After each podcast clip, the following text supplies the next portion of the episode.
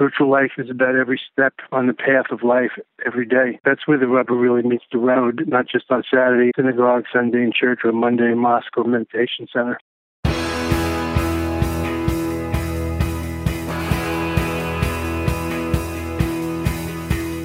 Welcome to the one you feed. Throughout time, great thinkers have recognized the importance of the thoughts we have.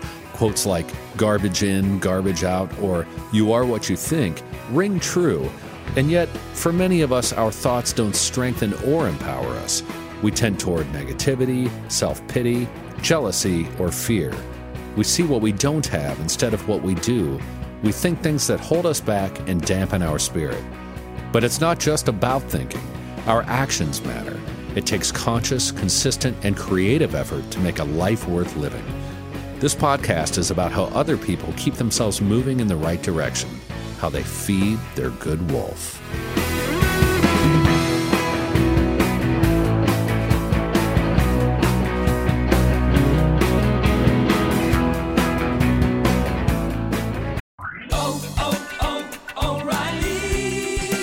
You need parts? O'Reilly Auto Parts has parts. Need them fast? We've got fast. No matter what you need, we have thousands of professional parts people doing their part to make sure you have it. Product availability. Just one part that makes O'Reilly stand apart. The professional parts people. oh, oh, oh, O'Reilly Auto Parts. Thanks for joining us. Our guest today is Lama Surya Das, one of the foremost Western Buddhist meditation teachers and scholars, one of the main interpreters of Tibetan Buddhism in the West, and a leading spokesperson for the emerging American Buddhism. The Dalai Lama affectionately calls him the Western Lama. Surya Das has been featured in numerous publications and major media, including ABC, CNN, MSNBC, NPR, The Washington Post, and even one segment of the ABC sitcom Dharma and Greg titled Leonard's Return, which was based on his life. Surya has appeared on Politically Correct with Bill Maher and twice on The Colbert Report. Surya is the author of 13 books, and his latest is called Make Me One with Everything Buddhist Meditations to Awaken from the Illusion of Separation. Hey, everybody, before we get started, just a couple quick announcements. The first, and this is exciting news, is that on May 20th, here in Columbus, Ohio, we will be having the first ever One You Feed party get together, shindig, call it what you will, at the Roosevelt Coffee House. It'll be open to the first 15 people who sign up at oneyoufeed.eventbrite.com. Eventbrite is spelled E V E N T B R I T E. So oneyoufeed.eventbrite.com. Sign up for the One You Feed party on May 20th at the Roosevelt Coffee House. The second thing that I wanted to say is that on our website now at oneyoufeed.net, you can click and leave us a voice message. Over to the right, there'll be a little box, click on it, and you can record anything you want. Say hello, give us some feedback, tell us what you like, what you don't like, and uh, suggest a topic for a mini episode if you want. And the final thing is I've had a couple people graduate out of the one on one coaching program. It's been going great. If you are interested, I've got a couple spots that have reopened. You can send an email to eric at oneyoufeed.net. Thanks and enjoy the show. Hi, Surya. Welcome to the show. Thank you, Eric. Nice to be here. I am uh, very excited to have you on. Your book, Awakening the Buddha Within, was one of the early books I read on Buddhism. It's been a while now, probably shortly after it came out, and it was uh, it was one of the books that really set me on a path of becoming very interested in Buddhism and getting more serious about meditation. So I, I thank you for that, and I, I've read your new book and really enjoy it also. Thank you. I hope we all can awaken the Buddha-ness within and see the light or the divine in everyone, in each other, and everything. So, our podcast is called The One You Feed, and it's based on the parable of two wolves where there's a grandfather who's talking with his grandson, and he says, In life, there are two wolves inside of us that are always at battle. One is a good wolf, which represents things like kindness and bravery and love, and the other is a bad wolf, which represents things like greed and hatred and fear. And the grandson stops and he thinks about it for a second. And he looks up at his grandfather and he says, Well, grandfather, which one wins? And the grandfather says, The one you feed. So I'd like to start off by asking you what that parable means to you in your life and in the work that you do. Well, I like that parable. Um, obviously, I'm on the spiritual path and a spiritual teacher, so I think we have some agency or some choice, and choice is very important in life, as is motivation and intention. So it's very important, as in the parable, whether we feed the good side, you know, the higher side or the lower side of our nature, let's say our animalistic nature or our more higher divine, you know, spiritual side of our nature. So um, that's very important. And the parable makes it clear that it's a choice. And I think the grandparently wisdom passed down from ancient times is very important for us today in our increasingly fast-paced, fast-paced, sorry, in ahistorical times. People seem to be out of touch with the timeless wisdom traditions and are so much pressing forward to what's new and the nanosecond and uh, so on. So I'm all in favor of this kind of timeless yet timely wisdom. I think it's very good for today and tomorrow and for a better future. So, your new book is called Make Me One with Everything Buddhist Meditations to Awaken from the Illusion of Separation. And in it, you talk a, uh, about a concept called inter meditation. Could you talk about what inter meditation is and maybe how that compares to what a lot of us have thought of as regular meditation, for lack of a better word? Well, my new book is all about what I've coined as intermeditation or co meditation, taking off on the Zen Master Thich Nhat Hanh's term interbeing about seeing through the illusion of separateness and recognizing our interconnectedness, our interwovenness, our interdependence, and our interbeing. And there's been too much about self growth and turning inward and looking inward in the meditation field to balance our extreme extroversion and materialism. But I think today it's very important to recognize that none of us can do it alone. It takes a village. We're same boat. We rise and fall, sink or swim together. And so I've been teaching more and more about this kind of intermeditation or becoming more permeable, not just trying to meditate or pray or do yoga and get away from it all. That's fine. A vacation is fine, but there are the other 50 weeks of the year to consider. So for that, being with things, being with with a hyphen rather than against it, trying to get away from it all, pushing it away. No. inter meditation or co-meditation way being with things breathing out and breathing in with things based on the Tibetan riding the breath meditation called Tonglen or Lojong, where we dissolve the separation between self and other, between outer and inner, riding the breath, merging with nature, merging with loved ones, eventually seeing less difference between us and them and even our enemies. So this is very much being with rather than against it and emerging into and so forth. And I'm very excited about this because I think in you know, today's world, the us and them problem is just so paramount, and and religion and extreme views and terrorism and so on. And we really need to find a way to go beyond this us and them dualism and just meditating and getting away from it all, or going inward or seeking our own happiness is just not enough. I think we need to have a collective awakening, a shared spirituality spirituality for couples, collective spirituality, and so on. That's what I'm working on now in the phase of my teachings in life. So, what is an example of an inter meditation that we could we could do? Can you give some examples of what what this practice? And, I, and from reading the book, there's a bunch of different ones, but could you pick a maybe a practice that that we could give the listeners that is an example of inter meditation? Sure, I'd be glad to. Um, for example, rather than just closing our eyes and trying to be quiet and stop thinking or or uh, get away from it all, maybe we could open our eyes and our ears and just look at another, maybe eye gazing with a loved one or a pet, and breathing together, and convergitating and mergitating to have fun with words, and dissolving together, just being together, and not trying to get anything out of it for ourselves. Could be a great co-meditation or intermeditation, and it has its basis in the tantric principles of spirituality for couples and finding a portal to oneness.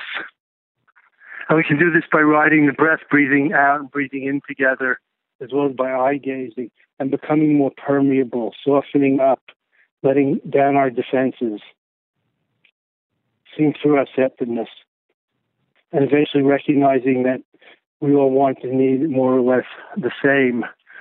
So this facing each other, standing or sitting, however we want to do it, is a great way of intermeditating or co-meditating and being together in a sacred manner and integrating with every part of daily life. Not that we have to be alone or silent or get away from the wall in a meditation room or country retreat to do it. Another way to do it is not just with people or with pets, but with nature. Like I like to do with water, meditating with water, co-meditating with the oceans or waterfalls or waves and listening to it, just dissolving with the sound or letting the sound of the wind or the waves wash everything away. So it's kind of a very practical or doable nature mysticism, just washing everything away. And this is an example of co-meditation or inter-meditation with nature. And you can pick which natural element works best for you. For me, it's water, but for some, it might be fire, like bonfire gazing, or it could be earth, like looking at a mountain, or the Grand Canyon, or just, you know, the garden, whatever natural element can help transport one beyond oneself. So the notion is being with rather than against things, as I said. Of course, this is a very hard opening thing because when we realize others want and need the same as we do for them and their loved ones and their land and their place, then we have a chance to more naturally treat others as we would ourselves be treated and, and naturally follow the golden rule. And you say that inter meditation is the antithesis of navel gazing and narcissism, or the religion as escape, yoga as commodity, spirituality as a vacation. Yes, being with things rather than running away from them. We're trying to go in and just get away from them all, have a little vacation, which is fine, but that doesn't go far enough to have a spiritual life.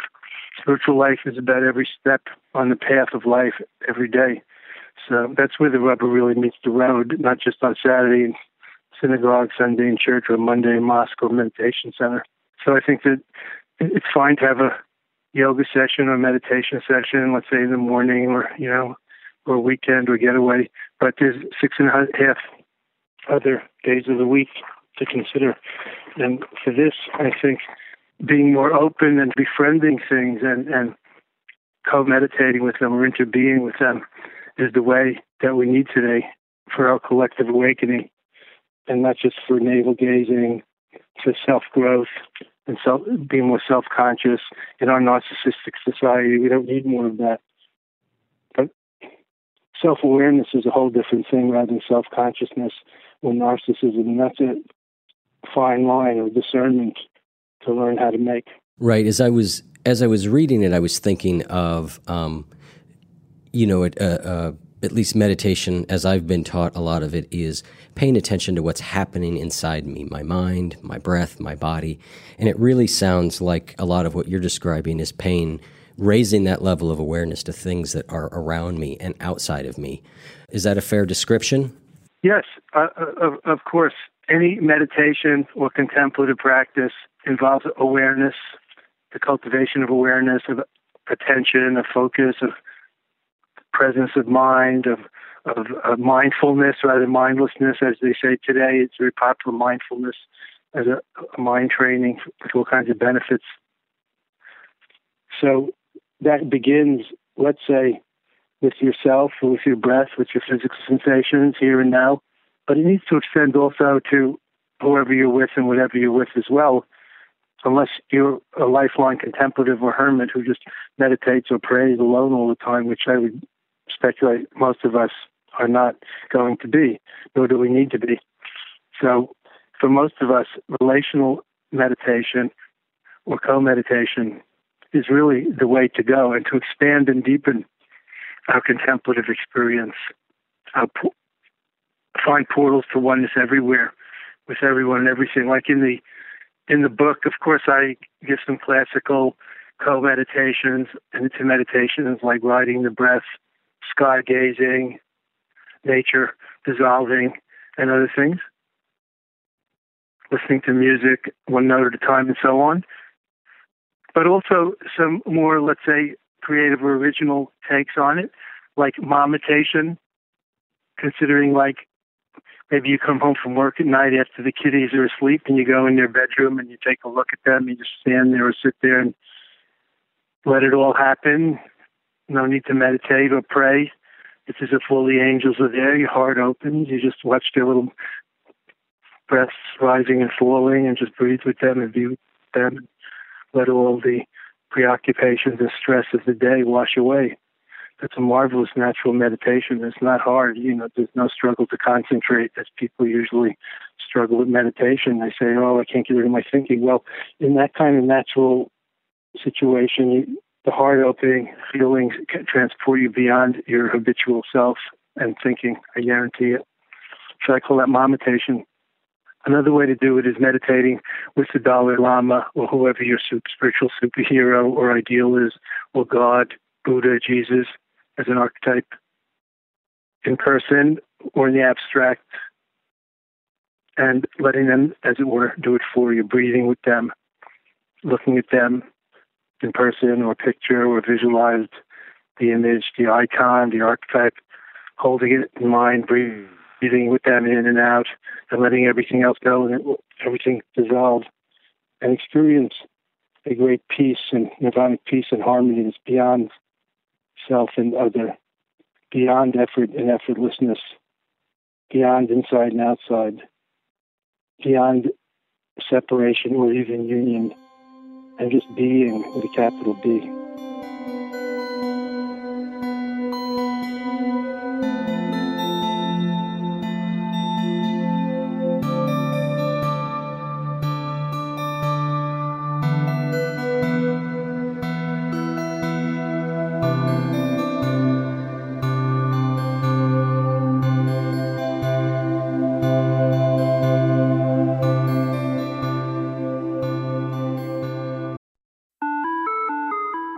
Hi there, I'm Bob Pittman, Chairman and CEO of iHeartMedia. I'm excited to announce a new season of my podcast, Math and Magic Stories from the Frontiers of Marketing. Our guests this season remind us to embrace change and fearlessly look toward the future. Like Andrew Jarecki, award winning filmmaker and creator of Moviefone. The studios didn't really control the theaters, the theaters didn't control the studios. And I thought, well, there's a window in here where I could make things easier for the consumer and also make something that would be very useful for the industry. Or Kellyn Kenny, Chief Marketing and Growth Officer at AT&T, who installed fiber in customers' houses rather than leading from afar. It is so crucial that you spend time with the customers. That is the best lesson. In these exciting times, we're looking to the math, the strategy and analytics, and the magic, the creative spark, more than ever. Listen to a brand new season of Math and Magic on our very own iHeartRadio app, Apple Podcast, or wherever you get your podcast. Hey, it's Alec Baldwin. This past season on my podcast, Here's the Thing, I spoke with more actors, musicians, policymakers, and so many other fascinating people, like actress and director Cheryl Hines. They were looking for an unknown actress Right. to play Larry David's wife. I said, Well, how old is that guy? Isn't he old? and author David Sedaris. You know, like when you meet somebody and they'll say, Well, I want to be a writer or I want to be an artist. And I say, Well, is it all you care about? Because if it's not, it's going to be pretty hard for you if you're not on fire. It's like opening the door of an oven and it's like, wow, you know, you take a step back. It's all they think about. It's all they talk about. It's all they care about. They don't have relationships. They're not good friends for other people. This is just what they're Where all their energy focused goes. on. Yeah. Listen to the new season of Here's the Thing on the iHeartRadio app, Apple Podcasts, or wherever you get your podcasts. You have some short quotes in the book that I think are really interesting that I'd like to maybe read you one and ask, or a couple of them and ask you to expound on them a little bit. The one I want to start with, you say, I think you have to love first and see second. Yes. Uh, it's interesting that you asked me about that because the publisher interviewed me for a webcast, and that was one of the two or three she picked out also. And I am so intent upon moving this discussion from the head to the heart. Mindfulness is fine, but our education system and our mentality is already so damn mental in our scientific postmodern reality. And I myself, being a New York intellectual and motor mind, I am so moved to make the journey from head to heart and even deeper through the body and the earth and the whole. That's why the inscription in the beginning of the book is from a tantric or non dualistic oneness scripture of Tibet, tantric text that says, The whole world is my body, all beings, my heart mind. So consciousness or awareness or sentience is preeminent in being, but the body is still part of it, body and soul, inseparable, just like in mind body medicine, which is coming on strong today. And I think it's very important. So, making the journey from the head to the heart. So, opening the heart first, and then awakening and illuminating the mind we're already overeducated. We know so much, but we understand so little. That's the problem. We need more wisdom and discernment, not just intellectual knowledge. So the wisdom of the heart is, is very, very important. So that's what I'm talking about there. Not just being more mindful and thinking of mindfulness and meditation as a mental discipline. It all sounds like from the eyebrows up. What about the rest of our body? Not to mention the collective, the family, the group all the animals and beings and, and, and, nature itself. And is doing some of the inter meditation practices the way to make that journey from the head to the heart? I believe that inter meditation and co-meditation takes us beyond us and them and body and mind and all of these separations and helps us see deeper into the inextricable oneness or the, the, the spectrum, the arc that completes the whole. Just like you and me together makes the we. Right. And so forth. So each of us is very important, but all of us together probably more important in the long run, not to mention our Earth, the species, and the survival of all of us. So again, back to from I to we. Right. You say, and I love this quote because it, it's something that we talk about on this show a lot, but it's fools seek from afar, the wise find truth beneath their feet. yes, well, of course, everything I say is going to be about it's right here and now and not to postpone it. Think you're going to do this when you retire or next summer or on the weekend because it's now or never is always. And if we don't do it now, you know, it never happens. If we're not here now, we won't be there then. We're still going to be postponing and putting it off because that's a habit. That's the nature of karma and condition habit. So the path is right beneath our feet. Even Christian tradition says although it doesn't always emphasize heaven on earth. Heaven is right here, not just later after we die. And Buddhism and other non-dual traditions certainly emphasize that. Nirvana right here within samsara, or the light right here within the shadows, not elsewhere. Not just after we die, not in some whole, foreign holy land that we can fantasize and idealize about, but here and now. If God ain't here, she's nowhere. And if she is here, she's everywhere. That's my way of thinking. So I'm I'm encouraging backyard Buddhism or a universal Dharma, spirituality lodge, occupying the spirit, not just leaving it to the one percent to do that, to Dalai Lamas or Lama Das for that matter, but to occupy the spirit ourselves and make a better world for ourselves and our loved ones. I mean, look what's going on in the world. What's the alternative? We need each other. Even the Dalai Lama, who's a monk, and one might think very monos or solitary, says we need each other to become enlightened. He doesn't say everybody can do it themselves.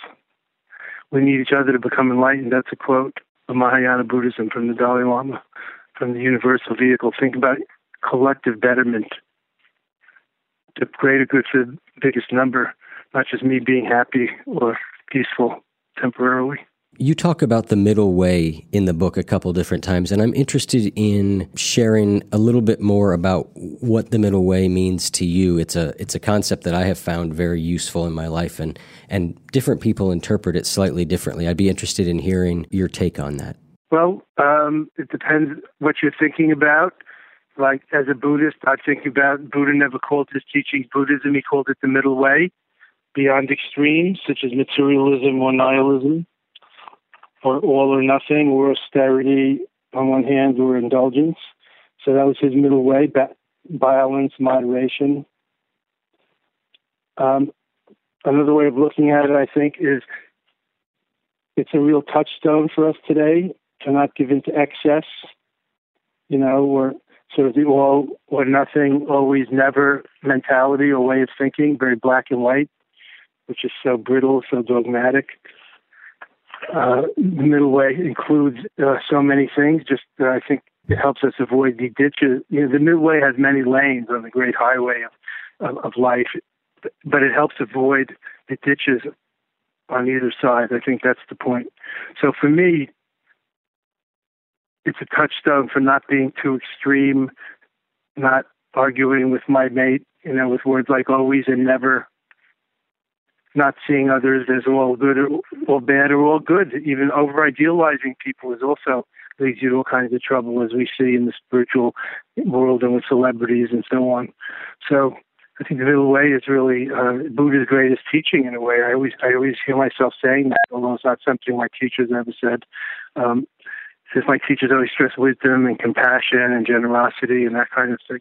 But I think this this sense of balance or appropriateness, the middle way, is really a Buddha's greatest teaching and maybe contribution. What would be in in your own life? What is the lesson that has taken you the longest to learn?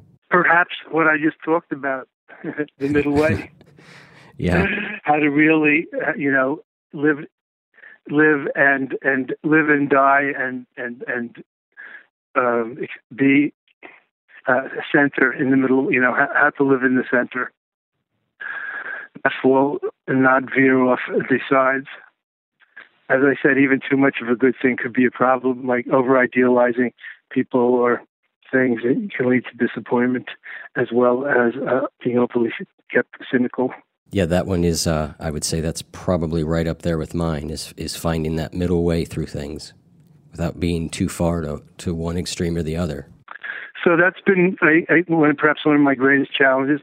Um, but I could mention something else since I, I find this interesting, and I love to share this with people, and I have a lot of the students, and I, you know, have asked the Lama column and blog online and things like that. People always ask me this kind of thing, so I also like to say that um, it's very challenging to realize that things that you hear in life are really a myth. Like all you need is love, which I grew up with, you know, with the Beatles in the '60s and all that. Actually, love is not enough. Sometimes other things interfere with being together or being harmonious like people die or change their sexual orientation or stop loving you. You know, there are other factors that have to come together. And um, there are many myths that one could mention. That's very challenging for me to uh, accept that so many of the so much accepted knowledge or wisdom that's passed down is really uh, very very uh, questionable. For example, about you know reality or good and bad or us and them or I mean, it's easy to pick on outer things like American superiority or white superiority, it's easy to see through those things. But we still may act from that. And if you go travel around the world, you see Americans acting like that everywhere. Uh, I mean, many cases. And um, it's very hard to root prejudice out of our hearts and minds. So that that's been very challenging also for me to notice how strong conditioning is and can be, and to work on that.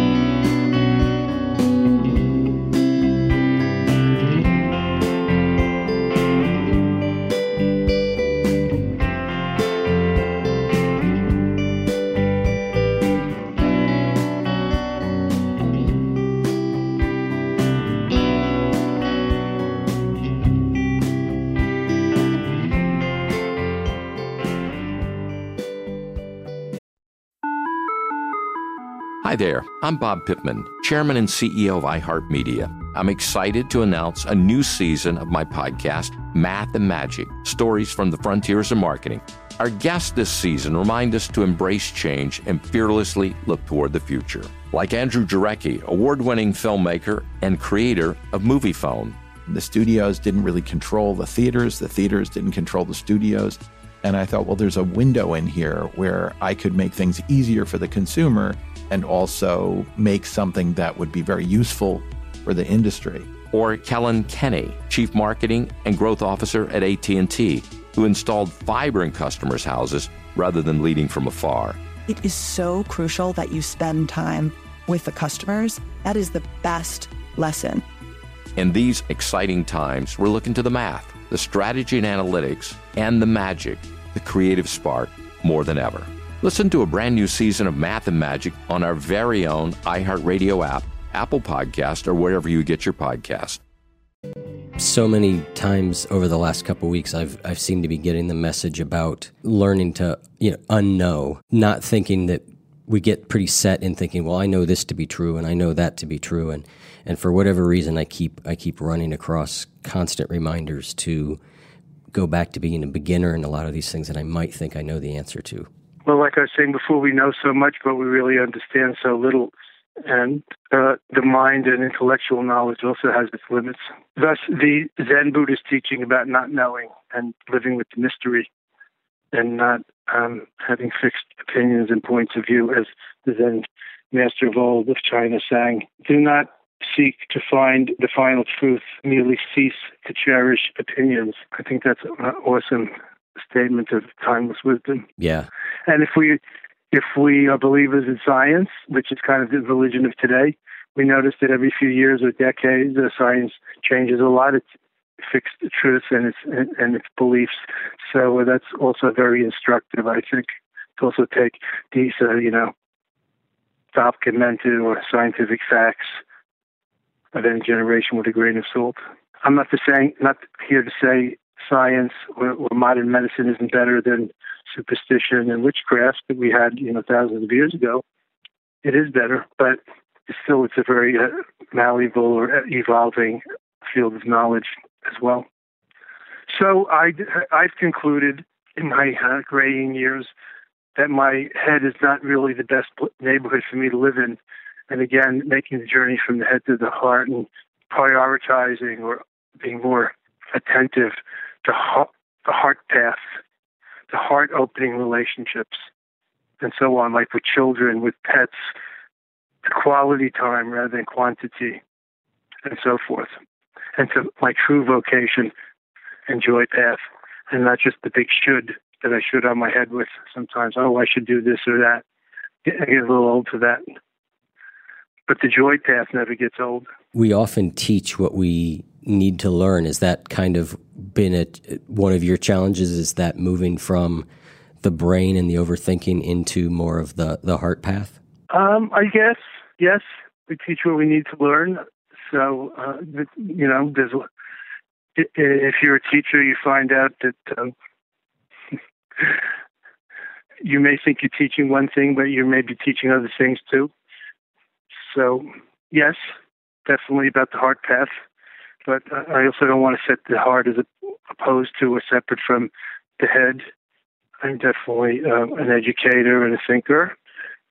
And I'm all for questioning and judgment and discernment mm-hmm. and discriminating awareness, not just becoming simple minded in the name of simplicity, you know, simplifying your life as become, becoming a simpleton.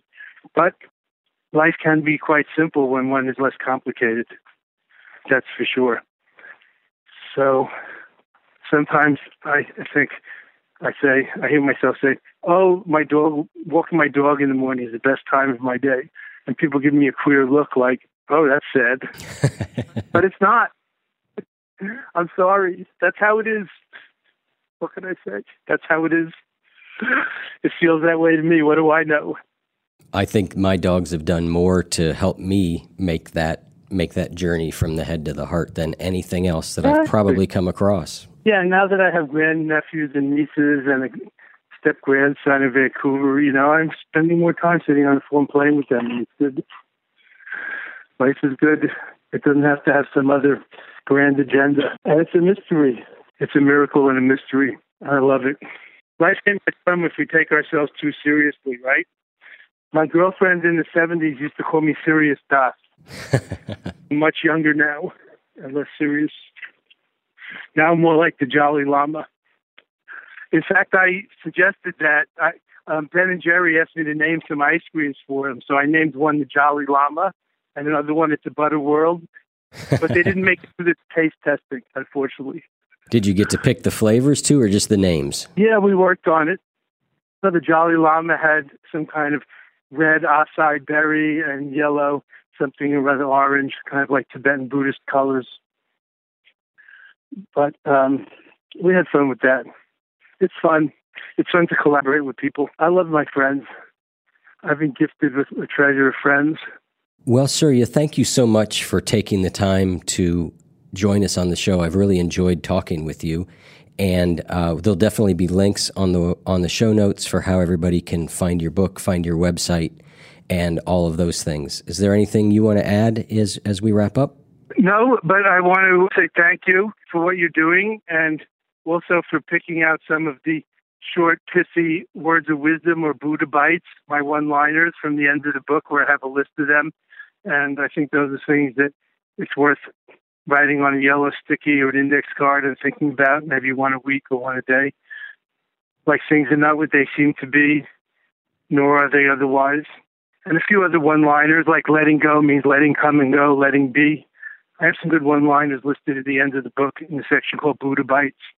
So it's a co meditation practice. I call meditating with words of wisdom. Of course, you can make up your own or you can find your own in the words of wisdom of Ecclesiastes or whoever you like in the great enlightenment literature of the world.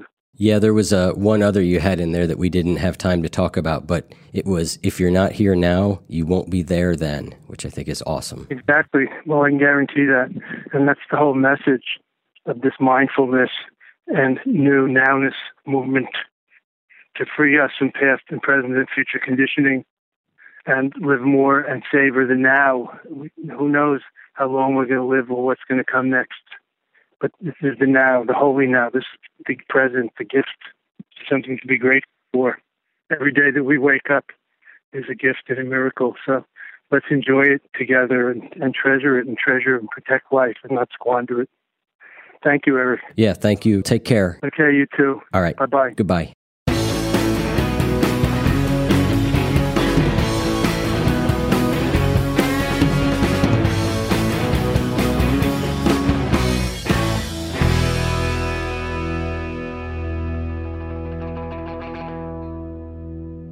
You can learn more about Lama Surya Das and this podcast at oneyoufeed.net slash Surya. That's S-U-R-Y-A.